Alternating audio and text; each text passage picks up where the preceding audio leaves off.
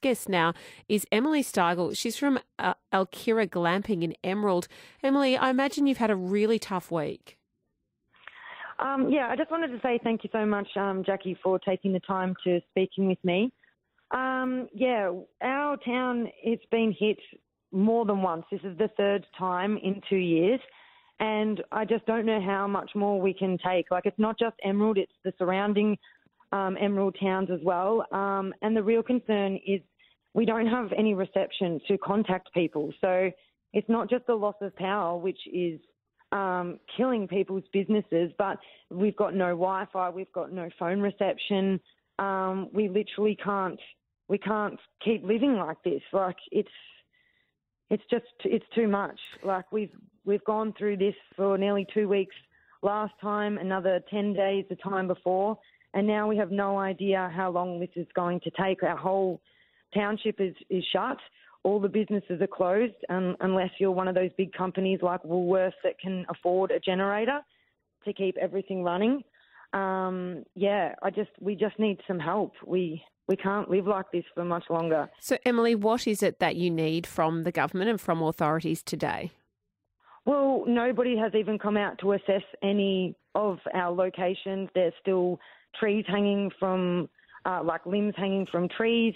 There's wires all over the ground. We haven't seen anyone. We walked the streets last night. There was not one emergency service anywhere. The S E S have been amazing.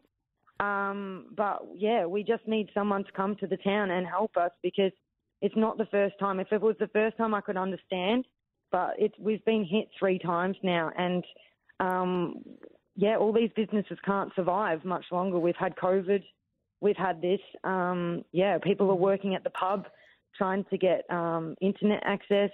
Um, schools are closed, uh, childcare, kinders, which means that the parents can't work from home because we have no internet reception. Uh, just the loss of, of money for businesses. And, yes, there's been payouts that have been um, offered, but myself personally, I have never been able to get one. Uh, due to, you know, cir circumstances in the clause. I've missed out on every okay. single payment. Um, can I ask you as well about just the township? You mentioned how you've got wires on the road, you've got trees that haven't been cleared. You sent me a photo too. Are supermarkets now out of food as well? Well, yeah. My husband went to Woolies last night and there was hardly any food, and they've, st they've stopped taking deliveries because they just don't know when the power's going to go on. We couldn't get any fuel from the petrol stations to run our generator. Um, there was no fuel left. Um, yeah, so the all the businesses are the, shut. The Premier is in Mirboo North today. You're hoping that she'll come and see you um, in Emerald and your communities around Emerald. What is your message to Jacinta Allan today? Um, yeah, please come out and see us. Um, if you want our businesses to stay alive after COVID, after all of these storms, we need your help. We need to get up and running. Um, and, yeah, we, we just feel like we've been left out, and we do feel left out most of the time. It's just maybe because we're missed, because we're in the hills. I don't know, but this is a huge tourist attraction with Puffing Billy and all of that, and we've got nothing at the moment. Speaking of Puffing Billy, is, it, is the train line, um, I imagine that's quite damaged as well. Emily, have you had a chance to have a look at that?